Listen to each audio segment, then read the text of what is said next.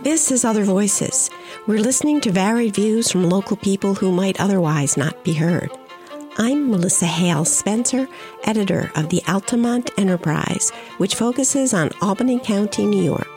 You can reach me at mhs at altamontenterprise.com.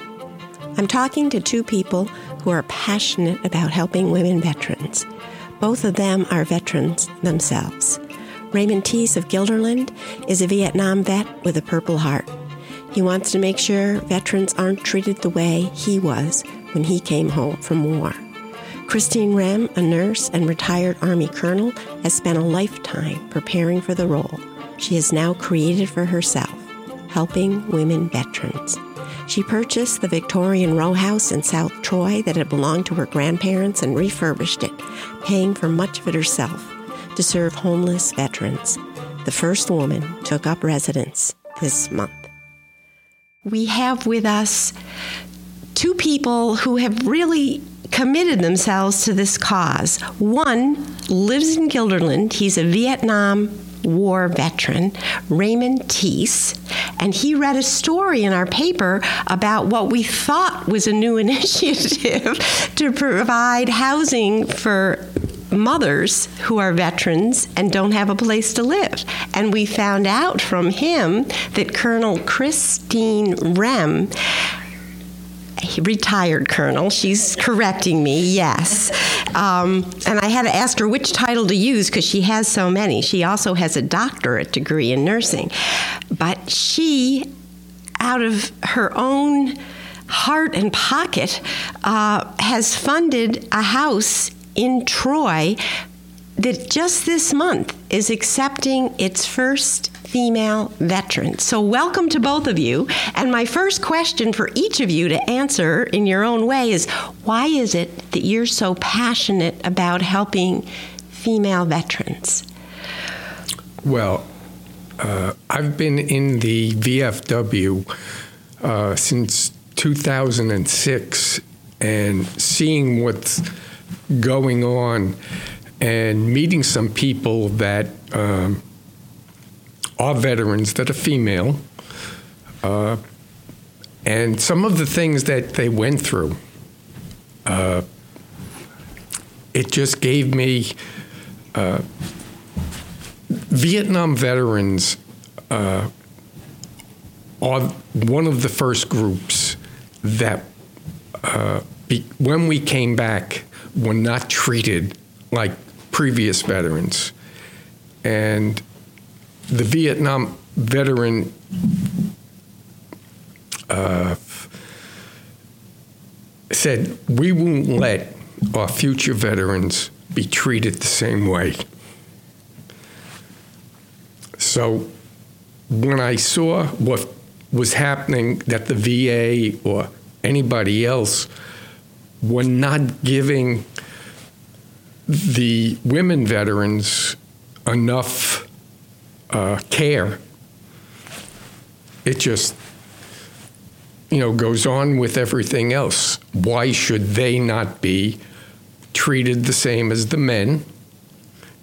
More and more of them in our recent past uh, wars, combat situations, are becoming injured or uh, I was actually shocked when I heard about the sexual abuse that women veterans have. And the more I read about it, the worse it is. Uh, so, with that and my upbringing, uh, from my father and mother on down, it goes without saying that uh, this is one of the first uh, places, and it's the first in the Albany area that are supporting women veterans, and we need more of it.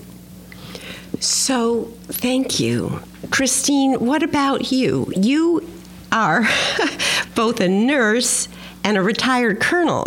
I'm just interested in kind of your life's path. Certainly, it's not unusual for a woman to be a nurse, but um, to be a colonel, I, I'm very impressed. What like what came first in your life? How, how what path led you to where you are now? Well, surprise, this might surprise you, but um, I didn't join the Army Reserve till I was 32 years old. And so I put 30 years in, um, and I got an extension to remain in longer than the mandatory age, except for generals, uh, which is 60. And I was allowed to stay in till age 62, four months, so that I could get my 30 years of service. So I joined later in life. I wasn't um, so I'm I'm a little bit different than some people's stereotypical idea of what a woman veteran is, and I had already been a nurse, and most of my career had been uh, caring for women and children. I um, I worked for. Um, many years at Samaritan Hospital in Troy in labor and delivery, uh, Ellis Hospital in Schenectady uh, in uh, labor and delivery, and then um, over um, primary care, but also women and pediatric uh, outpatient clinics for St. Peter's. So I had a lot of experience with women and children. My um, education was very slow. I, I was originally a three year old fashioned nursing school graduate. I graduated from Samaritan Hospital School of Nursing, went in when I was 17 years old. And um, uh, didn't begin to work on my higher education until after joining the military. So very slowly, part time, got my bachelor's degree. Very slowly, got my master's degree. I originally wanted to be a nurse midwife, but I also had joined the, the reserves.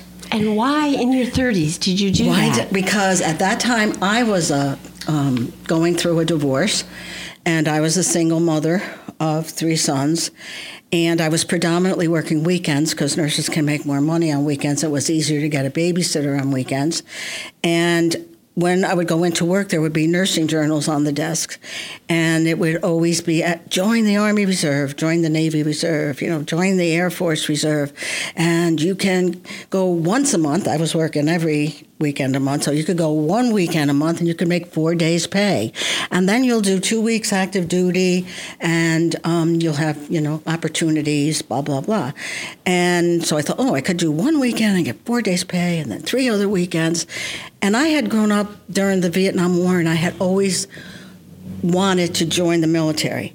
And my roommate, who was my roommate in nursing school, I almost joined the Air Force Air Force with her in 1970, and um, I didn't. I, I, married my first husband was a Vietnam vet, and I married my first husband instead, and um, started to have children. So I always had this oh whiz, I wish that I had joined when this war was going on, and um, I didn't. So I always had that part of me, but they also engaged me with, you know, this go just on a weekend. And there was no wars going on when I joined in 1982. There were no wars going on. So um, once I got in the Army Reserve, I met my first real role model women. Diane, his neighbor, being one of them. She was um, a chief nurse at a time that when I was in the unit, and all these women had, you know, had advanced degrees in nursing, and I was like, and I was just really impressed with them. They really uh, affected me, and so um, I started to slow. I went back to school part time to get my bachelor's degree. Um, I had gone through a divorce from my first husband, and met my second husband at the at the Army Reserve, and um, he uh, worked for the laboratories in New York State labs and um, had driven had uh, pardon me road ambulance and um, said I never went to college or so I talked him into becoming a nurse and and there and there was a program at Samaritan at the time where it said spouses of children of employees could go to the school for free. So he went on an evening shift at New York State and went two years at that time was two years nursing program at Samaritan and continued to work. And I worked at Samaritan and now with and a couple years later, we were both registered nurses, so we started working on our bachelor's part time. And um, after the bachelor's degree, my dream was to become a nurse midwife. But um, my husband um, well, I got deployed to Germany, which was the first time I went on active duty. And I worked OBGYN at the um, 67th CSH in Würzburg, Germany, supporting the Big Red One. And um, so I was. Uh, it's pretty. I never expected to go to a nursing work as an OBGYN nurse, but I then I really started with thinking, well, there's women in the military, not just spouses and stuff, but there's women, so there's women care that has to be done. And um, when I came back from that first tour, um, my husband was diagnosed with throat cancer.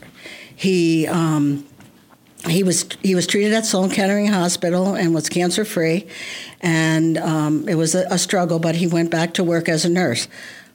But it was right at the time that I was going to become a, a midwife, and I decided that it was better that I go into nursing administration. That that was probably a better path to get promoted in the military if I went into nursing administration, and there was a lot of uh, clinical time that you would have to do- dedicate um, away from your family to become a midwife. So I changed majors and I be- went into nurse administration got a master's degree, went into a second master's to finally get the mid- midwifery right around the time that the World Trade Center went down.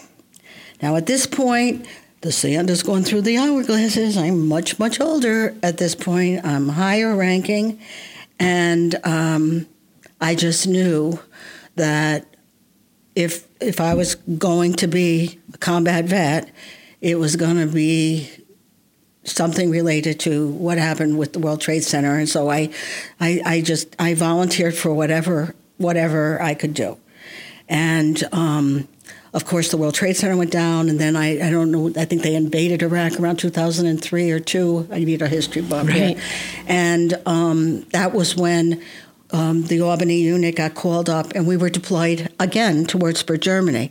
The active duty nurses and doctors and everything associated with the hospital, they went to Iraq, and we came from the hospital, Albany and other areas in New York and New Jersey, and we went to, to Germany. So we were backfill, but it was something. When I came back from Germany, um, I had been working with the chief nurse of the brigade in uh, Staten Island on an Army Reserve trauma training program, and um, to help train up to get ready for the troops that were being deployed to war. And right around the same time, my husband was placed on active duty um, in AR Medcom, which is based in uh, Pinellas Park, Florida. And that's the major command for all the Army Re- Reserve across the United States. And he managed the deployments of the doctors and the nurse anesthetists that, went, uh, that were deployed. So he went, now we're older now, we're in our 50s, okay? Children are grown, okay? And he, he goes to uh, Florida to work for AR Medcom and um, I get this assignment to work on this Army Reserve Trauma Training Program um, as a clinical coordinator, which I coordinated down at Kings County Hospital in Brooklyn. Um, because the active duty used Dade County in Miami, which has the highest rate of blunt force and penetrating injuries in the United States, and Kings County is like right up there, number two, and that's where you can get the most training in trauma. So I went to I went to um, I stayed at Fort Hamilton in Brooklyn, and I ran this program at um, Kings County Hospital. Um, I was doing it part time in the reserve uh, for about six months. Then I was on active duty for six months, and then uh, I got selected to cross tr- to go as part of President Bush's surge into Iraq. And what that meant was that I went to I left Brooklyn, and I went to uh, Fort Bragg for six months of intensive training, three months to cross train us into civil affairs, and then three months of, of battle, you know, battle training. And um, during that time, and it was kind of crazy, and um, I don't know if you know, but the Army had stood down its civil affairs unit. I'm not sure in what year, but many years ago. So when President Bush wanted to start to try to reno- uh, renovate Iraq, get ready to try to build it up, you know, all that part of trying to take the troops out and let them be on their own, um, there was no civil affairs unit in active duty, so they had to stand one up. So they brought us all in from the Army Reserve um, and the Department of Defense employees, you know, Air Force. We were a whole bunch of us there. So, um, just so I was almost getting to the end of my training and not sure what they were going to do with me when I got, uh, because of my rank, because I was higher ranking, at that point, I was a lieutenant colonel. I got selected um, to be part of an embedded provincial reconstruction team with um, the Department of State. So they selected 11 of us one night.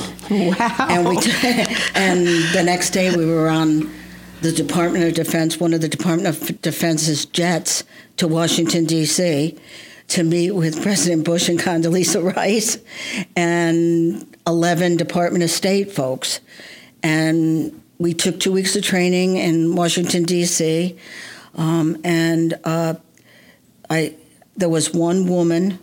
There weren't. There were actually three. Three of us were women out of the eleven, and the rest were men. Um, but for the Department of State, there was only one woman. Um, all the rest were headed by men. But she selected me, and I joined her team. And uh, when we finished our training in Washington, D.C., we went to Fort Bliss for a quick reissue of our gear. And this time we were told we would only, we wouldn't have to carry a rifle, we would just have to carry a sidearm. And uh, so we got all new equipment, new sidearms, and all that. And I deployed a, it was all very quick. And then from Fort Bliss, um, I met up. I went to Kuwait. I was in Kuwait for only like 24 hours. And from Kuwait, uh, we went to Baghdad. And then uh, we had more training. Uh, a lot of it with General Petraeus, who was the, the general at the time. And uh, during that time, um, it, in during that period of that transition, uh, a, a lead person from USAID USAID also joined the team. So we were three person teams. They divided us up in Baghdad. Um, first sent us for more training in Taji, and then at Taji, um, we were all split up, and three teams, three three person teams, were sent to Fallujah. And then um, in Fallujah, um, we were divided up where one group stayed in Fallujah. I went to Ramadi with my leader, and there was a, and then way over in the corner was Al Asad, was the third place, and I was um, I worked with the, the women and children. So my whole life, at this point, my whole life is changing. Okay, remember Yeah. I was going to go become a midwife. I had been, you know, a nurse manager and all kinds of things with women and children in my civilian life. I actually deployed to Germany and took care of women and children just like what I did in civilian life. But then I took a detour and I did this emergency training, and now I'm in Iraq on an EPRT team. And so my the leader assigned me to health because I was a nurse. I had a master's degree at that time, and assigned me to uh, education because I had a master's degree, and then she assigned me to work with the women.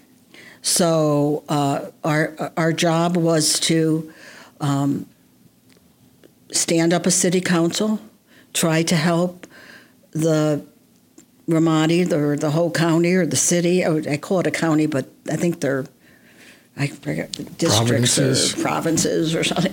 But anyway, it's all it's all new to me. This was 12 years ago, so I, I had a lot on my mind. Anyway, um, we we got we had to go and assess the situation. So five days a week, I went out in a convoy and worked with the Iraqi people to determine what their needs were. And, uh, And did you have a translator with you? Is yes, he- I, we were assigned um, BBAs, bilingual, bicultural um, advisors. So yes, and so how that person worked right with me. how was it working with the Iraqi people? Um, well, uh, wow. Um, the, the first thing, it's it's a male culture. Okay, so it makes it a little bit difficult when you're a nurse. But when the BAB, so I was really kind of nervous because I, I had my uniform on. We did some troops in the beginning of the war did wear had the women wear the veils and things. But when I went, we know we were going to wear our uniform. You're going to wear your uniform, and uh, what one of the B, BAs told me was, they're not going to look at you as a woman. Their their eyes are directly on your rank. Don't worry, and I'm sort of glad he told me that because that kind of that affected how I I just kind of behaved like I didn't expect them to be anything different than that. So they they respected my rank and what we were there to do, and um, um, but it's very we had to try to um, develop relationship with them and trust and that's that's really difficult to do just in the United States with people, which is a big part, big part of what I'm going to talk to you about working with women vets and trust and uh, confidentiality and things like that. But um, you have to first, you know, the people back home think you're going to go work and fight the enemy. You know, I mean, no, I went over there to work with the people who weren't the enemy. Right. Well, it was but, a very different kind, very different kind of war. but some of them might be, and you're supposed to develop a trusting relationship, and then, um, you know, try to find out what it is they need, and work with them to try to help rebuild it. Well, the first thing we did was go out on a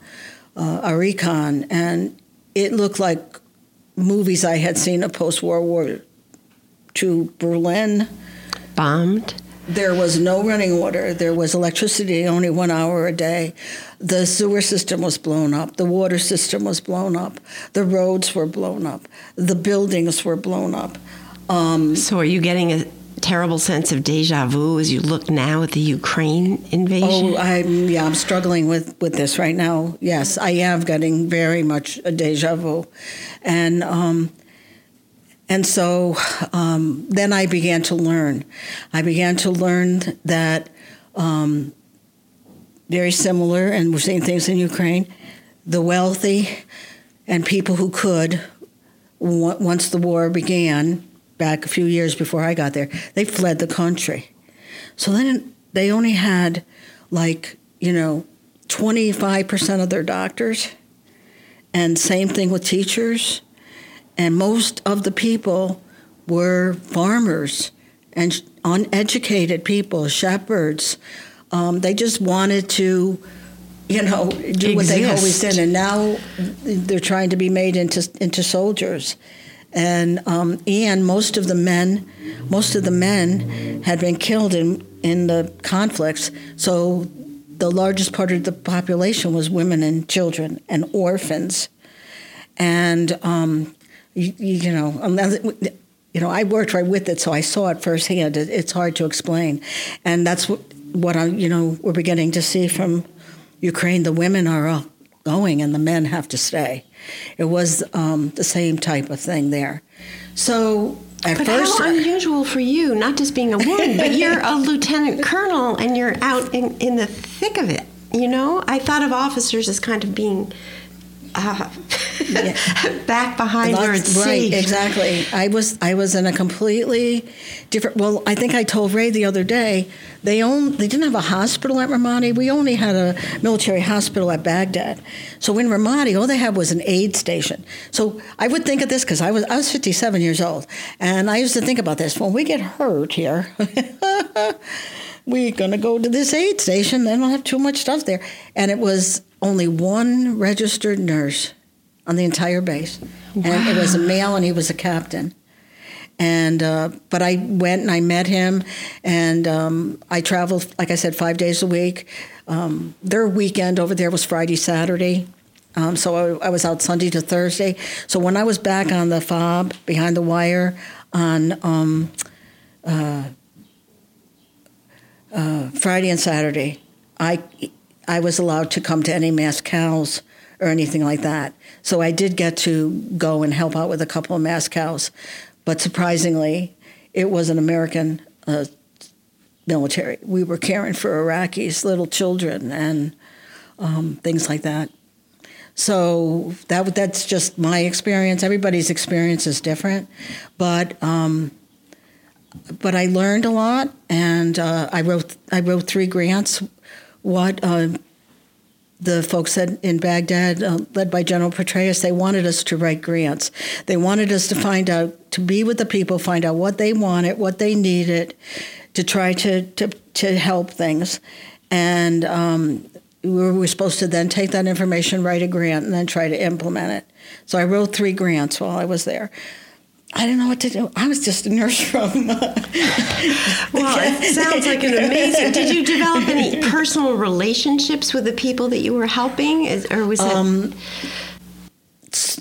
um, sort of. It's, it's really hard to develop a personal relationship when you know you're going to have to go. Yeah, um, I would um, imagine. And you can't stay. I had uh, I had some very moving experiences. I had uh, a little boy who gave me his card, and uh, it's all in Arabic, but my the BBA transferred, and he he wanted me to adopt him, and uh, I just you know, um, just don't understand that you just can't bring someone from one culture back to the other culture. And I'm not going to get political about a lot of things in this country, but um, I just was like, this is just sad. So a lot of it was really sad. So when you're, you, you, you, you know, you, I didn't make really, really, I didn't take them back with me. I did in my head mm-hmm. and in my heart, but um, I had. Yeah. well, so then tell us about your current project. I just can't imagine you. You're a person that just gives all of yourself all the time. I'm amazing that you have well, anything left. What made you decide to? This, well, what happened on, when I came back from Iraq? Um, I was still in the reserves. Um, and my husband was still on active duty uh, with AR Medcom in Florida. And um, so I came back, and um, I, I, didn't tell you this, but when I came back from that tour in Germany in two, 2005, around 2006, my mother had written to me that um, the her only remaining sister, who was living in our in our grandparents' home, my mother's parents' home, um, was being placed in Rensselaer County Nursing Home, and that the house was going to go up for sale. And so I and nobody in the family wanted it. And I said, I wrote to her and I said, if you can wait till I come back from Germany, I want it. So I didn't, at that point, I had a big idea that I thought I wanted to do like a, a home for women who um, you know, like young women who are expecting and, and are estranged from their families or whatever and need a place to live. Um, I had worked for a short time for an organization called the Commission on Economic Opportunity in Troy. Um, with uh, Karen Gordon, who was the director at that time, and we had talked about, you know, would be nice to open some type of a home, kind of in conjunction with the programs that they do, and um, so I didn't know what I. That's the vague idea I had. I just said I want it my husband and I, we, we bought it. Um, it was empty. I talked my uh, unmarried middle son into moving into the house to please just keep it sound. And just, I'm going to interrupt you so you can describe for our listeners this house because I looked it up online and it's a, a beautiful Victorian row house. Well, yes. And row house, yep. yeah, just if you could just well, describe a, it a little to well, us. the house is um, in extremely good condition, and. Um, my my grandparents, uh, my these are my mother's parents, all right, and um, they were Polish immigrants, um, and you know a lot of stuff has come full circle to me because um, I her parents put her on a boat at 18 years old with seven dollars in her pocket and a and a, a note from a mortician and funeral director in South Troy, and um, she went from Poland to, she took a train to Germany. She got on a boat and she came to uh, Ellis Island. And from Ellis Island, and I don't know how all of this stuff was communicated back then, she was put on a, a train and she arrived in the middle of the night in Troy, New York, um, 18 years old. And um, uh, the, the the guy who was in charge of the train station or whatever at the time told her to sit right there don't go nowhere. It's the middle of the night. and then um, a woman came and got her, and she was a washerwoman when she first got here. She never saw her parents again. She never talked about it. I I started I started thinking, oh my God, how why does something like that? How do you do that? Okay, and um, so I I researched a, a, lot. I'm not an expert because I don't have a lot of time. but anyway, I looked and I, I you know I it was right around you know 1906 after world war one but pre-world war two and um, they kept their son but they sent their three daughters to troy new york um, uh, their last name was Yes. There was three girls in Troy. Uh, so anyway, they, but so this mortician was somebody they knew, and she was somebody to look him that, up or something. Is that the idea? I think the Catholic Church was involved somehow. Okay. It's my gut feeling, and there were connections. Even back there was some type of connections, and they had the name of this guy, and then he set them up somewhere. She met my my grandfather, who I really don't know much about at all. Was he from uh, Poland too? He was from Poland. He came through Canada though, and um, uh, there's uh, we don't know a lot about his. We don't know much about him as we do about our grandmother. So they meet. There's a Polish American club in South Troy all right, two doors down from this house that we're talking about. And they originally lived upstairs over the Polish club. Um, it was a Polish community right there, you know, um, and uh, they then bought this house in 1920. Um, it was built in the late 1800s, like 1898, something like that. They bought this house in South Troy. So when the pandemic hit and COVID hit, and every I said to myself, and my mother's still alive. She's 96 and a half, and um, she uh, lives in Lansingburgh. And I said to my mother, How in God's name did they get through the first pandemic? How in God's name did they buy a house during, you know, in the 20s, just before the Depression hit? And how can it, 100 years later, we still have it, okay? Although I have donated it to the business, okay? And uh, she said, Oh, they, from what I remember, you know, they went to the savings and loan and um, they got the money for the house. So, like in 1920, everything was kind of good. But then the Depression came, and then my grandfather had a stroke, and they had nine children in this house. And uh, it was never appraised as a two family, although it could be, all right?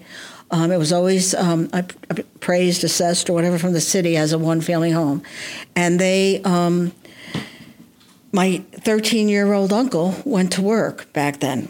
And then the girls, uh, were taken out of high school, the, just the two two of the older ones, and they worked in Cluett and Peabody factory in Troy, and um, they supported the family.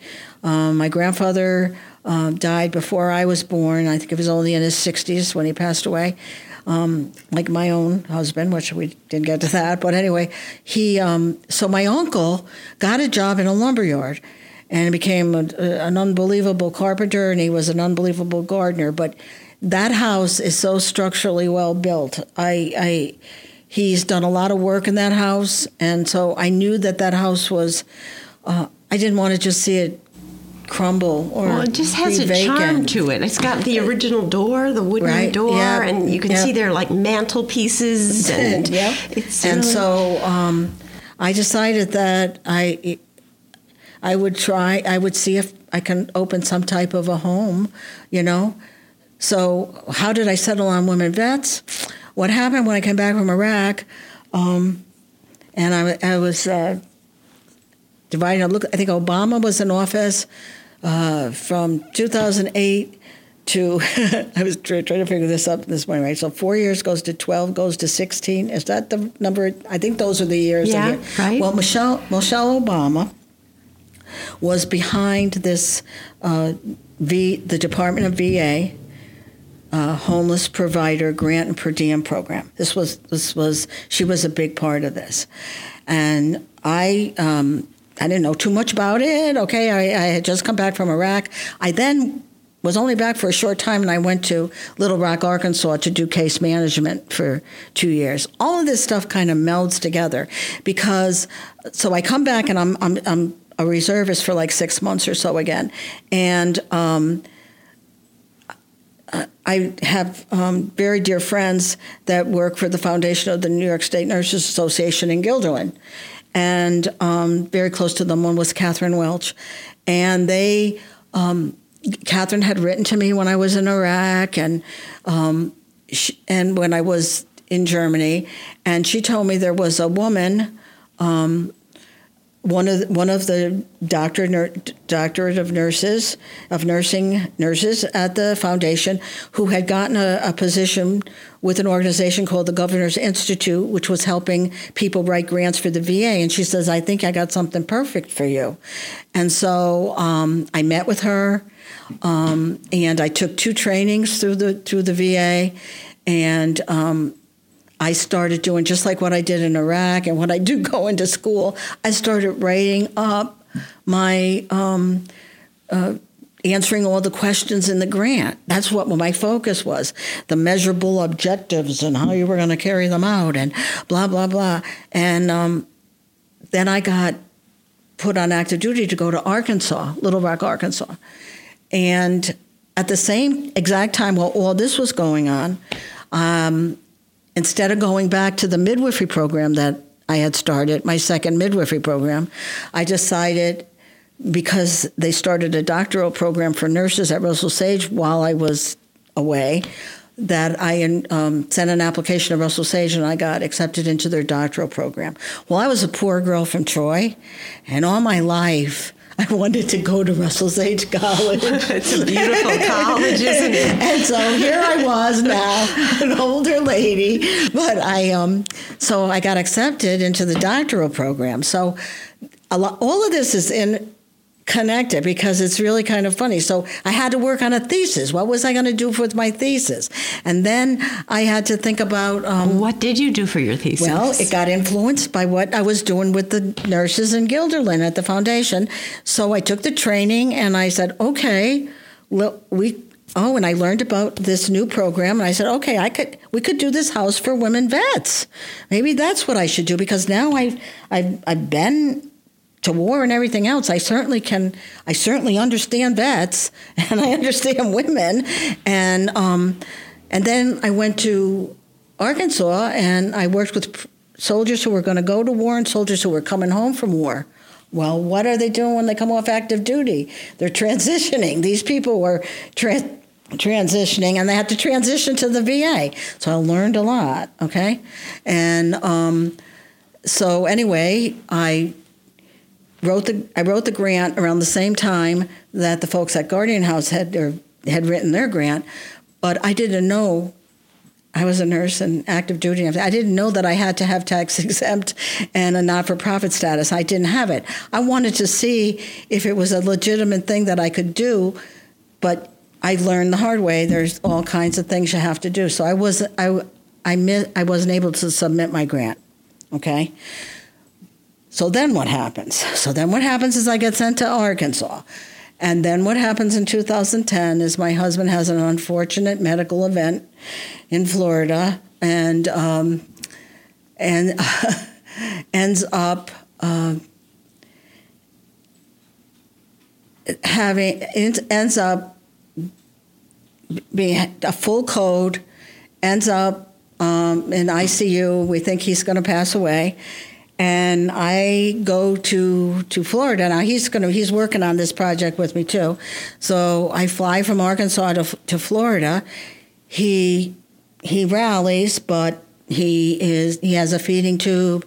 He's on oxygen, but believe me, he you wouldn't even know because he would cover up the, the feeding tube during the day, and um, you know, to use his oxygen if he needed it. He was he was like a real trooper, but he ended up going into um, what's the transitional unit, a medical hold unit. Okay, so what that means is if you become sick or injured on active duty, so it doesn't matter whether you're you're shot in Iraq or you had a motorcycle uh, accident up at Fort Drum, or you develop cancer it doesn't matter. Whatever happens to you medically while you are on active duty, okay, you go into the you you are transferred into um, a medical unit.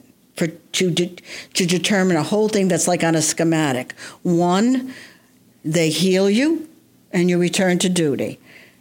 The second one is they can't heal you, and they medically retire you. This process takes too long, um, but it is supposed to only last 24 months. Okay, and you know when it works, it works very well, and when things don't work, they don't work well. And this was when I really started to learn about what was involved um, with soldiers coming off active duty and who um, then need to transition to the VA. So, what happens sometimes is when you enter that medical unit, you're not at home. You're at the at the base that you're you know at Fort Sam in San Antonio, or um, you know Fort Bragg in North Carolina, uh, wherever you are in the United States. That's where it, it starts. Your family back home are like, "I want you back." You know, I want to take you to Dr. Smith, who's taken care of us our whole life, or whatever. So there becomes a lot of pressure on the soldier, whether it's from parents or spouse or boyfriend or girlfriend or, or whatever. And um, and the soldiers who and and yeah, one of the questions, like if you want to ask why we were involved in this, why he's involved in it as a Vietnam, is that we have a deep desire to continue to serve. I mean, this is all we ever did and we were trained all the time. And then all of a sudden, your service is over. Okay, so it's the same thing when a soldier gets hurt. What am I supposed to do now? Okay, I'm just supposed to sit and go for doctor's appointments. All right, and so what a lot of them do is they get frustrated and they walk away. Means they voluntarily leave the service. They don't get the military documentation that they need. They don't get the military documentation that says you were medically discharged. Is that what happened to your husband? My husband died waiting for the letter. Oh, gosh. Um, I'm sorry. but that's okay. But I learned I learned what happens in this process, okay, and how slow it is. Now we were much older and we were patient, okay, but um, younger people they can fall through the cracks. They can walk away. So you have the option. They kept giving my husband the option he could just you know he was he had enough years to get a retirement just just walk away you got your retirement well no um, you're not he can't go back to work okay? And he's not old enough for social security. He's not old enough for medicare. Um, TRICARE, when you're in the gray area, you got to pay a copay for, uh, a large copay, and um, until you turn uh, 65, and then you get TRICARE for life. It's very complicated. Okay, so but we were I we knew I started I really learned this stuff through all the different experiences that I had. So um, we we waited it out, um, and. Uh, so he never he he he died while on active duty because he, he was at 27 months but in reality at 24 months um, which is very interesting because the va sets the 24 month limit in the transition housing. Okay there's something about that 24 month limit. And then you have to you know it, it, it's supposed to be over but he was still in at 27 months. And by that point he was really really ill and he passed away on active duty. So I had the lived experience, um, I had the nursing experience, I had the house. Uh, I'm a woman veteran myself, um, so and I can't, st- you know, you become like a workaholic. You can't stop working. I, so I came back and I got my doctorate, and oh, so my thesis with my thesis um, once I decided that the house was going to be for women vets, which then became my target population, I decided that um, I I would ha- I would try to do my thesis, which needed to be about health, but it would involve women vets. So I came up with this qualitative study of five questions. I can't remember the exact questions anymore, but the, the title is real, real long. It's The Lived Experience of Accessing Healthcare for the Female Veteran Who's Been Without a Permanent Residence for at least one month during the 12 months. It had to be that specific because what is your definition of someone who hasn't, you know, has been homeless, okay? So I wasn't quite sure where I was going to find them because people aren't going to, you know, so, some people are on the side of the road saying they're homeless, give me money, but most people are embarrassed. They're, they'll live in their car, they'll live on their friend's couch. They don't want you to, they're proud. They don't want to say that they're homeless, okay? So, where am I going to find these people? They're going to volunteer to talk to me. So, I'm back right to that thing where I got to get trust again. Somebody's got to trust me that they'll talk so to me. So tell us about that because you brought Well, up trust I- before when yeah, you were yeah. in Iraq. So I, um, I got involved with a group that does a women veteran retreat at uh, at Wiawaka in Lake George, and they're called the Creative Healing Connections. They're out of Saranac Lake, and they started doing a women veteran retreat at Wiawaka, and I started to go. And at the first retreat, we sat in a little group session and we all kind of introduced ourselves to each other. And two of the women ident- self identified as being homeless. And I was like, whoa. Um, that was my first um, um, experience hearing somebody say that or, or start to tell their story.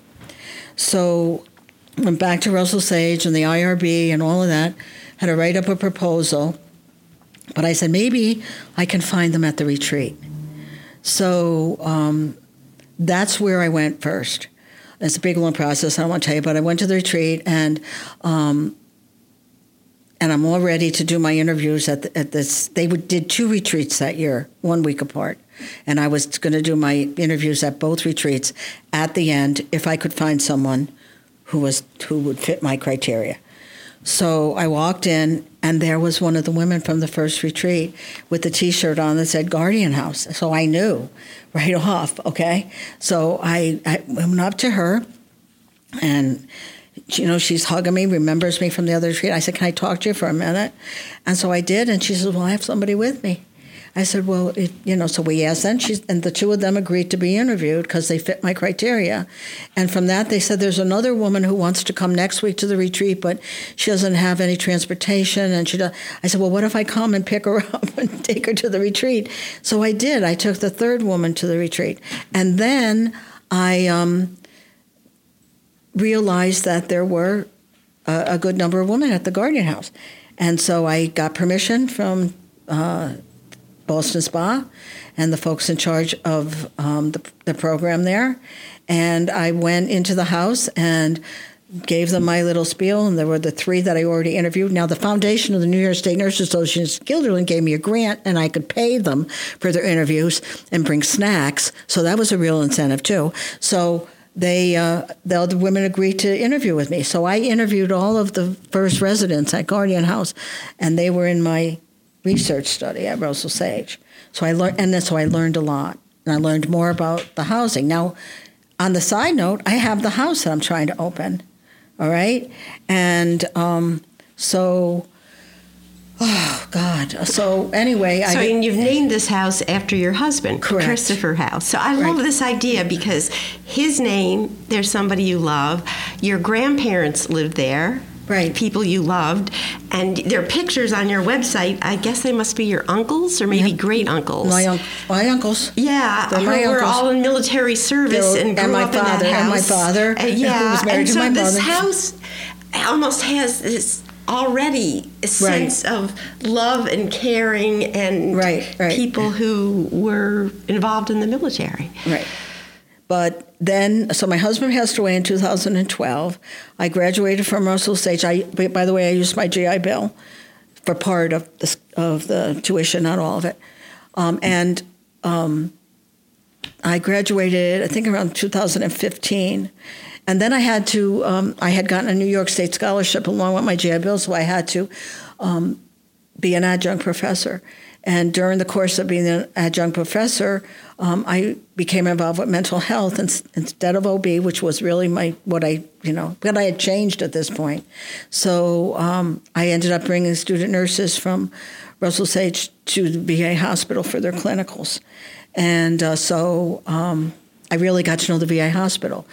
Um, I just want to uh, piggyback on something that uh, Ray said. You know, in the very beginning at the VA, um, it was it was predominantly men. It, it's it's it's a hard um, way of thinking to get rid of because it's kind of embedded in your mind. You think of the patients at the VA as men veterans as combat war veterans. Okay? Um, and uh, so the women, oh, they were like, you know, I didn't do anything special. I, you know, I'm not, I didn't feel comfortable going to the VA, all right? And um, the ones that did go to the VA, um, people wouldn't treat them as if they were vetted. They would say, "Are you so and so's wife?" And you'd have to say, "Well, no, I'm a veteran. You know, Oh, I'm here for my appointment." Oh, and they would kind of look at you. But a lot of that has changed. Okay, I would say like within the last ten years, the VA has has tried very, very hard and, and done very well at. Um, uh, being more accommodating to women and opening women veteran units. And so, what they started at the VA was a women's group. Um, and I started to go to that, all right? And um, met a lot of people through that. But um, what else was I going to say? Asked me a question. Well, uh, yeah, I would, I would I'm like to gonna- hear is about transition, and Raymond, you can speak Yes. to this too, because it seems like, as you were saying, when you're in the military, you're all in, and you're used to a certain. I don't know, level of not just commitment, but I would think activity. And then suddenly you're not. And so I don't know what your transition was like coming home from Vietnam or what your transition was like, but these are the people you're trying to help, right? The people that are coming out of a military experience and haven't really found their way in in the civilian life. I don't know if you have Well, any. to piggyback on what uh, Colonel Rem was just saying, uh, there have been women involved in war uh, going back before our revolution. Uh, you hear about more in the Civil War, where some of the wives were traveling with the troops to care for them or do their husband's laundry or whatever.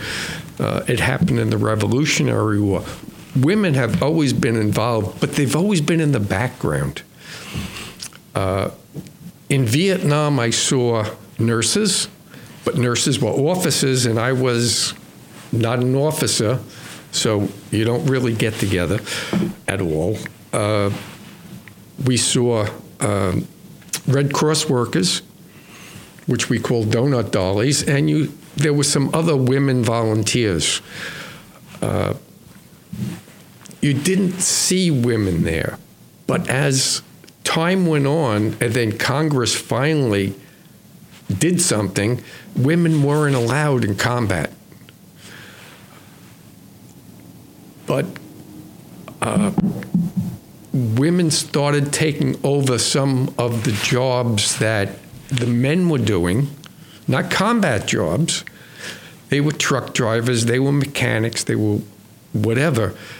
But since Vietnam, all our combat situations have been where you don't know where the enemy is.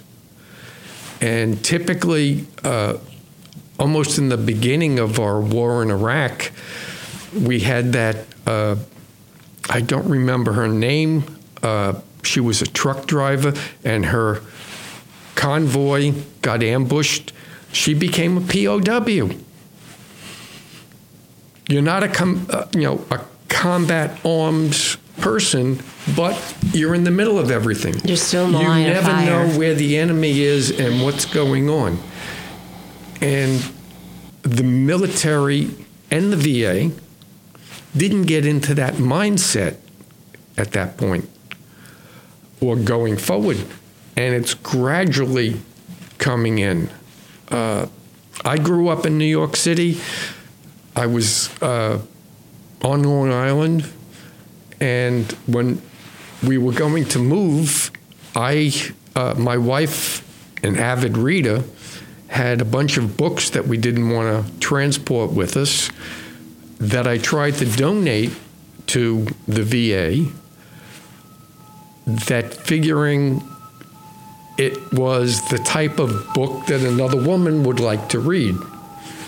And when I tried to go to the uh, the women's floor on the uh, VA hospital in Northport, they said, We don't want them. You have to bring them downstairs that everybody can get to them.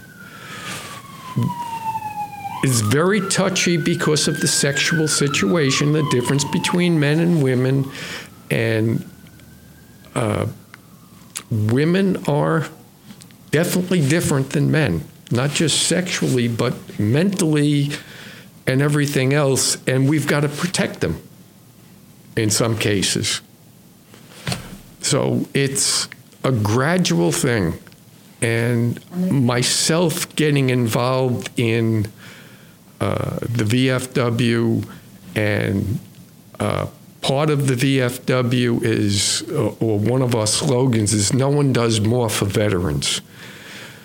There, uh, the VFW demands that uh, each VFW post has a what they call a relief fund, and of all the different veterans organizations, the VFW uh, is very strict in how you can spend the money you get in in donations.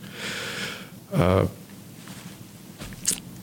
so. Hearing money makes me think we should also ask you, Chris, about the funding for your Christopher House.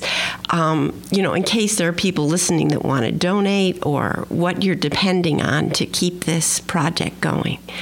Um, to, to keep ourselves operational. Um, but can I just say one thing before I do oh, that? But sure. Bring me back to that okay. if, I, if I blank again. I just want to say, listening to what um, Ray said, because I had some uh, statistics here. Currently, women make up 14% of the military. All right, so they're they're definitely still in the minority. Mm-hmm. All right, um, like when I went to Iraq, there were not very, you know, there, there probably was that same percentage of us on that base. Um, and the so and then the other thing that I just wanted to, to point out on that note, that's in the military. In the in the VA or in the United States, they say there's 200 million vets in the United States. Two million of them are women vets, but 729,000 986 are enrolled in the VA. That leaves 1,270,014 women vets in the United States who are not enrolled in the VA because so of that tra- because that? of that tradition that we were talking about at the beginning more, that, well that we're trying to change is that they they didn't have good experiences when they went to the VA not because of the health care not because they felt it, it wasn't their place. There were all these men who had been to war, and even though some of the women may have been to war, they still didn't feel that they did what the men did because we were in roles of, of support, of nursing, and and things like that. You know, some of the men feel. So we're still in a minority, way. I guess, in the VA is I, what I. I know myself. Uh, although I'm a combat vet and I've got a Purple Heart and whatever, the service I did in Vietnam was not like the typical uh, infantry person, the typical artillery person, the typical cavalry person, because. So you're saying what, there's like a hierarchy? There's not like a, a hierarchy. It's what you did. It's your right. job. What your job right. was. Uh, about, I think it's ten or fifteen percent of the people in the military uh, in a combat situation are combatants. The rest of them are supplying those combatants with what they need. Your truck drivers, your cooks, uh, your supply people, whatever. I only spent two months in the field with my combat unit. The rest of the time, I was an instructor, a teacher to our troops, trying to get them better. I can't equate sometimes, or I'm conflicted about it, uh, my service as compared to somebody that was an infantryman slopping around rice paddies or the uh, jungles or whatever as compared to myself. Who's more, I hate to say it, worthy? That's well, that's the, why I asked about the hierarchy, the sense well, of one being more worthwhile of a job than another. So um, I've been a little bit conflicted with that, but when you're in the military, you do what you're told to do. What difference does it make? Right.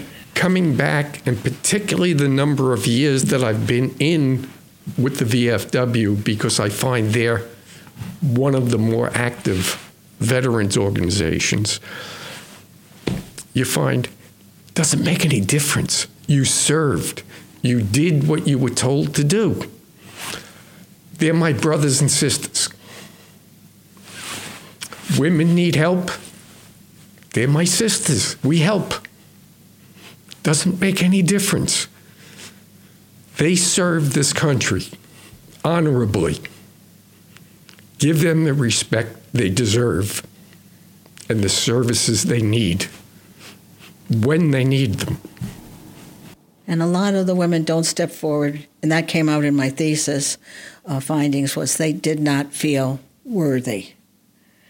Um, it, it's hard. I probably it's something hard to explain. He he explained it pretty yeah, good to you. they didn't feel they, entitled they, to they don't it. They- entitled. They don't feel they don't feel worthy. I, that I didn't do anything special, so I don't belong there. So how So do what you- happened was the Affordable Care Act. So the Affordable Care Act came on the horizon, and nurses I found in my studies stopped asking the question when people came into the emergency room and instead of saying are you a veteran?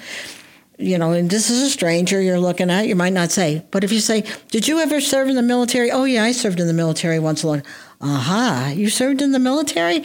Um, so then they if the person is down and out and looks like they really need help and they call in the social worker that's how they start have you ever served in the military? And from that question, you find out that they did. Um, they don't know where their DD 214 is. They're one of those 1 million, whatever. I'm just talking about women right now. There's men too, um, more in number than the women, but they, they're one of those that never went to the VA, never enrolled, never. Uh, haven't talked about their service, haven't felt worthy, don't bring any attention to themselves. Okay? So now all of a sudden, they're in hard times. Okay?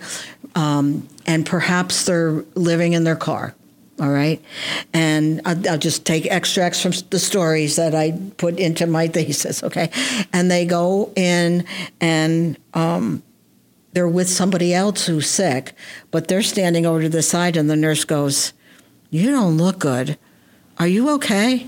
And she, you know, doesn't say much. And then she says, Well, you know, I haven't been feeling good or eating good, right? And, you know, don't lost my house and my husband walked away or and then all of a sudden next thing you know they they're getting connected with social workers who then connect them with the VA. So a lot of the women who come into my house may not be VA Eligible. enrolled. They're not coming through some bureaucratic channel. Right, so that's one it's channel like that a nurse that could be who's a conduit to Right. finding so you help could for find, them. So yes, so they're going to come from different channels. Some are going to absolutely already be in the system with the VA, and they're and they've got their VA card, okay, and they're enrolled.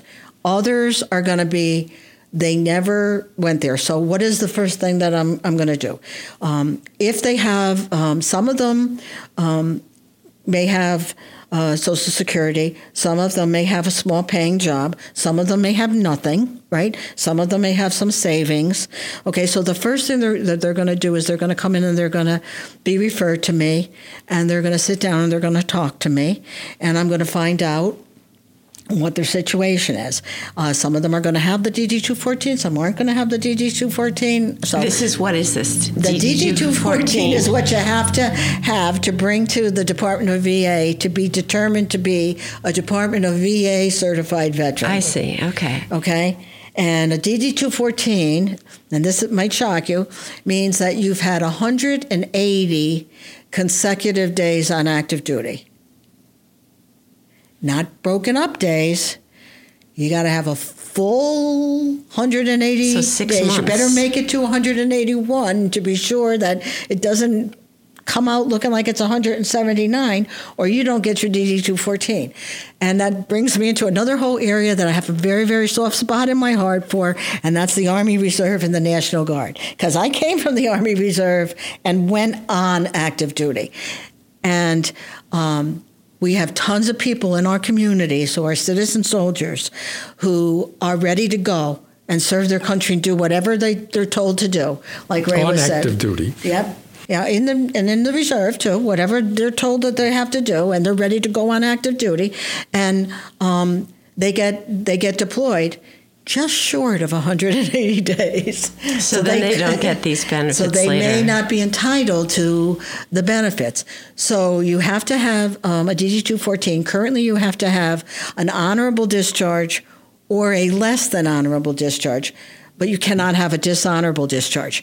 There's a whole other campaign going on all the way up in Washington, D.C., been going on for a long time to fight for the rights of those who may have received a dishonorable discharge because they were they had a mental health crisis or whatever the issue was and they got in trouble. That's a whole nother ball That's of wax. That's a whole nother Okay, ball well, of we'll wax. leave that ball of wax over here because Okay. what I want to just focus So on. you want to focus on how we're going to say. So what we do to get the money that we need to survive is, I'm entitled to ask them for by HUD by HUD standards, thirty percent of their income for rent. So for instance, my, my one lady has has an income. I take thirty percent, and that's her rent. Okay. Um, they are also when more than one comes into the house, um, and and all the mostly all the VA homes are patterned the same way. I took the training twice. Okay, so they'll also contribute approximately fifty to hundred dollars, depending on the mix and amount of money they have toward food. In the meantime, I've gotten all kinds of donations of um, staple food. You know, the macaroni and the rice and the cereal and the canned goods. And all. My cupboard is full. I can show you a picture. And uh, so basically, what they will do is when they're all together, um, this is group living, and mine is a community house. All right, a community residence, and so they will. Um, develop their menu. From the menu, we'll develop the, the shopping list. And then because I, I can't get food stamps as an organization, but they could, if they're eligible, get SNAP, okay?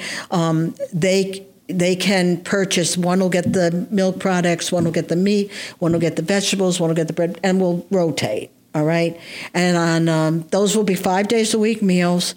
They'll be pretty structured. One person will cook, one person will clean. Um, they'll have duties, and then they can rotate them. And one person may want to cook all the time. They might have been a cook. Who knows? So uh, it all has to be worked out with trust and, and a relationship. You're building a relationship here. So so you're picturing kind of a almost family atmosphere. These women are living Correct. And together, we're all women vets, and we share and that. you're going to be kind of hands-on. I'm the case manager. Yeah, so you'll be aware of each one of their Right. separate stories and help them. The Right. ultimate goal is to get them to become stable enough and self sufficient enough that they can then That's strike one. out on their own. That that is that is one part, okay.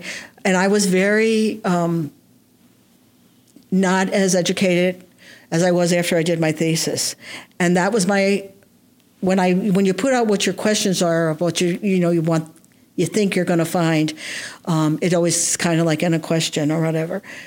But what I found was not what I expected. I found that the women were older. They were 40 and 50. They weren't 21 or 22. Their service was 20 years ago, not during wartime. They, um, it was not what I expected. And so this um, has been haunting them and staying with them, af- even though they were discharged decades before. Right. Now they find them, now either through divorce or um, Unforeseen they've circumstances. Some unforeseen circumstances. Thank you. Um, some have had alcohol and drug problems, but then recovered. Okay, but their lives now are okay. So, um, but they were older, and so um, I relooked at in my and this is my personal philosophy for my house. I relooked at okay, we're going to bring them in and I'm going to help them with all this stuff and we're going to pull them up by their bootstraps and in 24 months they're going to be ready to move into their own apartment. Well, you know, that could, that could very well be part of it. But then COVID hit. And then, uh, you know, now we're going into a housing crisis. And now we might be looking at a recession or whatever. And the, the ability to do that's going to be really hard because the primary reasons that women are is under employment or unemployment, a lack of an affordable raise of affordable wage, and a lack of affordable housing. Those are the big barriers for women, all right? So I, I decided not to go with becoming a transitional housing.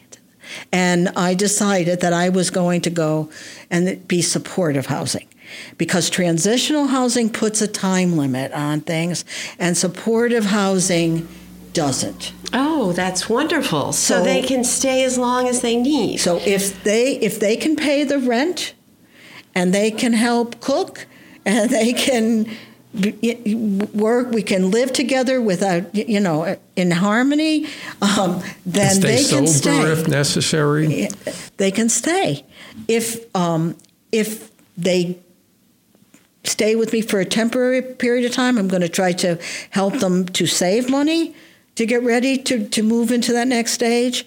So then that's when you would have the supportive apartment, when they're ready for the, the next stage mm-hmm. to move into um, an apartment, perhaps. But some folks uh, might never reach that. And the best that they can do is to live in a, in a supportive community residence. And what is what is nice about our house is that we all are we all are women veterans, so we share that commonality, and um, it is like family. Uh, it is being in the military was like having a second family, and when you retire, you've lost that family, and um, I found my new family with veterans, and. Uh, it's just uh, to me it's it's just like a natural progression that I move from everything that I've done to not share with what I have. I have this house, okay, and um, so we will pay the bills with thirty percent from um, their rent, a donation toward the food, and. Uh, donations, outside donations, outside donations from organizations, and um, any extra money that we might be eligible for from the VA. But we are not, um, I'm not in that system uh, right now for a lot of different reasons. Um, because when that grant was written, that I talked about way back at the beginning, um, they never offered capital money again. They only offered capital money once. Mm-hmm. And then, then subsequently, they give extra money operationally per month per resident to the ones who got the capital. Then a couple about a year or two ago, that changed. I think with the the pandemic and everything, and now they are. You can uh, submit to be you know become uh, housing associated with them, but um, right now um, I am I'm on my own. Okay, and although um, I'm working with the Albany Housing Coalition. I met a great guy, um, Larry DiPaolo, and he. Um, they have extra emergency money right now. Okay, so it's not. I just got uh, this woman's first month rent and security covered, but that's it. I don't get the money every month extra. So starting next month, she'll just be on her own to pay her rent. And then my feeling is that on these fixed incomes that a lot of these people are on, um, that it then gives them, we only have one electricity bill. We only have one water bill. We have one television. We, you know, we have one spectrum bill. And they then can take that rest of their money and they can either, they can save it or go to the movies if they want to, okay? or whatever. Some of them have cars, some of them don't have yeah. cars. Um, but they can start to enjoy life a little bit and you know save some money too. So I'm going to try to work with financial management with them and get an idea of where they want to go, whether they want to stay or whether they want to move on. I don't know what to expect. Let's And- uh, also bring up that your Christopher House will take in women veterans that have children. Right. The right. VA does not, if a veteran goes to one of the veterans' houses to help, or that they need help, they can't keep their children. Yeah, I, that's what I found stunning about the story we did that there were women that would rather, and I understand that as a mother, live in a car than give up their children. So to but offer I'm not. that. But I'm not sure if that has to do with the um, transitional money versus supportive money. Yeah. See where it gets complicated. yeah. I'm not sure if it has to do with that, or if it has to do with the building uh, itself. Also, that is separate. So I don't know because. Um, I, I, I really don't know for sure Yeah. where that comes from. Well, I think but that- I always plan to allow them to, to bring a child if they want to. So I mean, I only have I only have four bedrooms, five adult beds, one youth bed, and or so it can be either five adult women's or three to four women and or two to three children. I don't know what I don't know what the mix is going to be. Oh, I know. Well, from what I've heard, whoever those women are are going to be very lucky to be living in your house. So Well, thank we've gone way over our time because this Well, I'm has been so fascinating. Are there any closing thoughts either of you would like to leave us with? I've just learned so much and been moved by both of your stories. Well, one of the things I don't know if I expressed it before. Anybody who hasn't been in the military can't imagine uh, what it's like, and it's even worse if you're you've been in combat. You can't grasp what can go on where you can have someone next to you one minute and they're gone the next. And some of the relationships that you don't want to develop because here today, gone tomorrow, maybe. Uh, we need more for this government to support our people in the military, in the police department, in the fire department, and not just uh, just use the words "thank you for your service," because it takes more than that in some cases. Uh, one of the things I don't know, well, it's in- in my mind, I don't know if it's true, uh, as Colonel Rem said. Uh, she's finding most of the female veterans are older. Well, what about the young female soldier, sailor, whatever, that all of a sudden gets pregnant and gets forced out? And the mindset behind it. The big thing that I learned when I first even before I got involved with the Christopher House, is that, oh, what about the women with children? What do you mean you can't bring them in? It's mind blowing.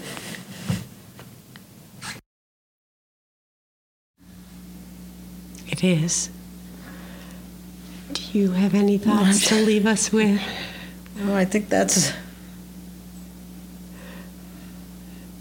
Well, thank you for what you're doing. I just think it's remarkable. I It thank is. you. I just want. I just thought of one thing I was going to say while he was talking. Um, uh, there is no um, prior to Christopher House. There has been no housing for women veterans in the Capital District in Albany, Schenectady, or Troy. And I guess uh, I was thinking of how I spoke up about uh, Larry at the Albany Housing Coalition. So I'm working closely with them, but. Um, we are the only house in the you know in the in the urban area and guardian house is in Ballston Spa in the rural areas of the of north of here so um, I, I guess I just wanted to point that out. I heard some talk about different organizations. I heard that the, the Dwyer program may may expand. They Albany and Schenectady don't even have the peer to peer programs like what they have in Rensselaer County and Saratoga. So um, it, I just going to have four to five women. I think there's a great need out there. There's a need for everybody. There's a need in Troy. There's a need in, in Ballston Spa. There's a need everywhere. So um, I guess that's just across the country. that right. So And just that as an individual, you're stepping up to fill that need. We tend to think, as you were saying, that the government will take care of people who have served, but Well, finding out otherwise is. One of the mindsets uh, is that, and it happened to me. You're in the military. The military is taking care of you. You're told what to do. You're getting your three meals a day.